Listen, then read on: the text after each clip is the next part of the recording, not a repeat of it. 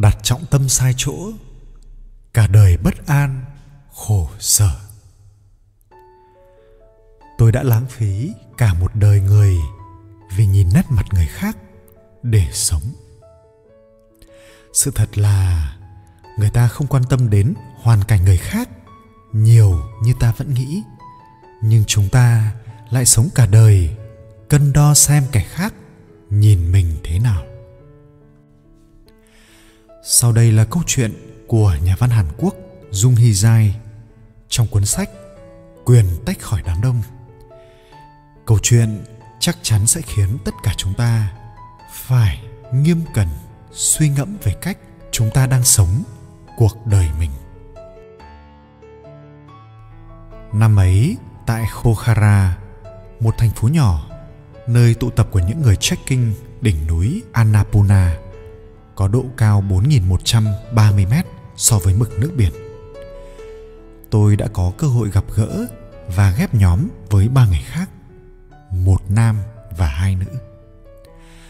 Họ đều là những người thích du lịch một mình như tôi, có thể vì đó là một cách chữa lành dành cho những ai bị gò ép bởi khuôn phép các mối quan hệ giữa người với người trong xã hội ngày nay. Trước khi đồng hành cùng nhau, chúng tôi đã lập ra một quy tắc mọi người sẽ ở cùng nhau suốt 24 giờ đồng hồ.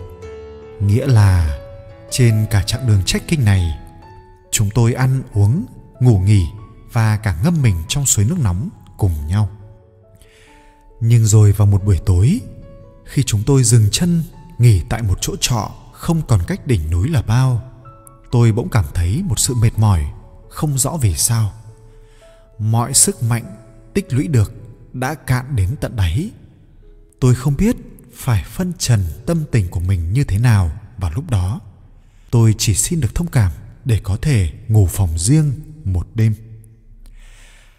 Tôi đã không thể nào quên cảm giác quá đỗi ngọt ngào vào đêm hôm ấy, khi mình tôi chiếm trọn một căn phòng, nằm nghe nhạc, ngắm những vì sao, và đặc biệt là được trở thành một tôi chân thật nhất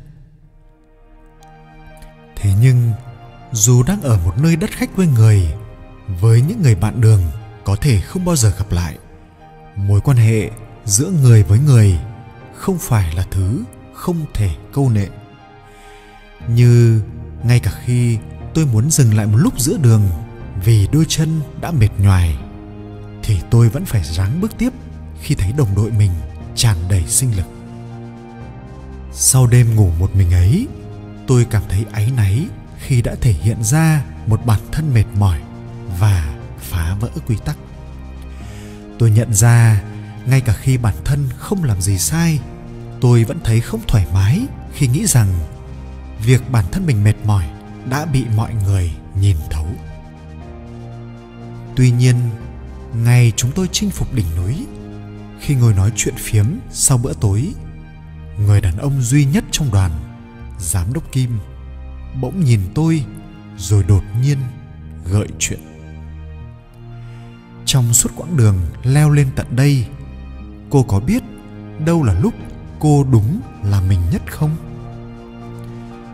Đó là một giọng nói hoàn toàn khác so với khi ông ấy đùa linh tinh, vớ vẩn thường ngày. Ngày mà cô nói sẽ tách khỏi đoàn và ngủ một mình đó là lúc giống với con người cô nhất. Ông nói, hãy sống như cái đêm cô nói, sẽ ngủ một mình. Khi ngồi trên một đỉnh núi cao chót vót, mọi thứ dường như đang vận hành khác đi. Một cách nhẹ nhàng và tự nhiên nhất, chúng tôi đã trải lòng những chuyện ở tận cùng của thầm kín. Những điều mà tôi tin rằng chúng mãi mãi vẫn sẽ là một bí mật riêng của mỗi người khi ở phía dưới chân núi cao 4.000 mét so với mực nước biển này. Đêm đó, Giám đốc Kim đã kể lại câu chuyện về cuộc đời mình. Xuất thân là một đứa trẻ mồ côi bị vứt bỏ trước cửa chùa giám đốc kim đã được một vị sư nuôi nấng và dưỡng dục với kỳ vọng ông sẽ trở thành một sư thầy đức hạnh có lẽ cũng bởi vì sống theo những mong cầu của người đã nuôi nấng mình nên giám đốc Kim đã dành tuổi thơ và cả 30 năm thanh xuân của mình ở đó để tu tập. Ông cũng cảm thấy bản thân đã sống rất tốt trong 30 năm đó. Chỉ cần bước thêm một vài bước cuối cùng trên chặng đường tu hành, ông ấy có lẽ đã sớm trở thành một sư thầy đức hạnh. Thế nhưng, ông ấy đã hoàn tục. Vì vẫn một đời nhớ nhung thế giới này, nên ông đã lựa chọn rời bỏ trốn tu hành và lang thang mọi nơi những lời ông nói như một sự thở dài, chứa đầy nỗi tiếc nuối cho một phần của đời người đã đi qua một cách vô nghĩa khi không sớm cởi bỏ chiếc áo choàng chẳng phù hợp với mình phải đến khi không thể làm được cái này, cái kia, thì chúng ta mới hối hận. Ý tôi là, giá mà tôi sống đúng là mình hơn một chút. Ông nói,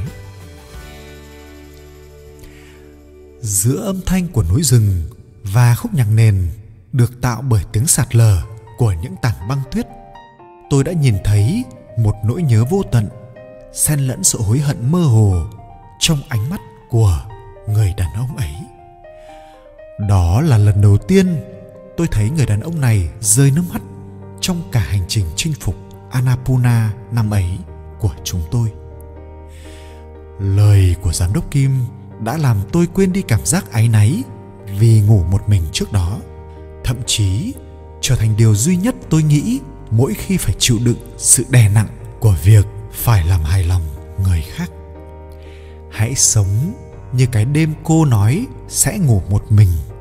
Khi đó thật tốt vì cô đã không đưa ra bất cứ biện minh nào hay xem xét nét mặt của ai.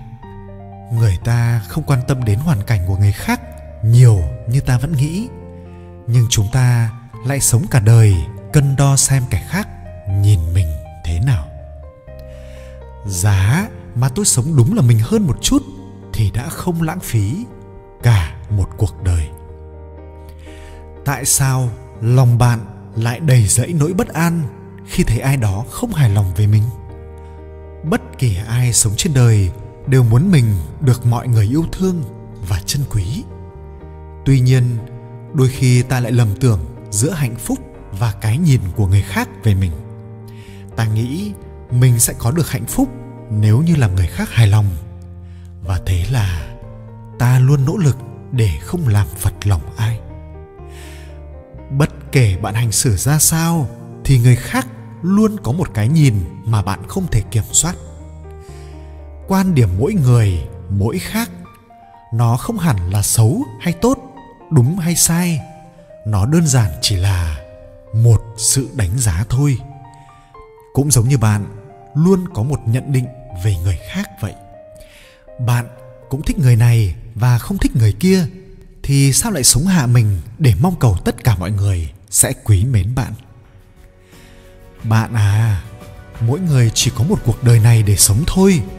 Hà cớ gì lại chuyển trọng tâm của cuộc sống mình từ tôi sang người khác? Sao lại phó mặc tất thảy quyền làm chủ bản thân của mình cho những đánh giá và tâm trạng biến đổi thất thường của người khác? Ngày hạnh phúc nhất có lẽ là ngày bạn được sống là chính mình mà không cần phải nhìn nét mặt của ai khác. Vì không có gì mệt mỏi bằng việc phải giải bày tâm tình của mình mỗi phút, mỗi giây.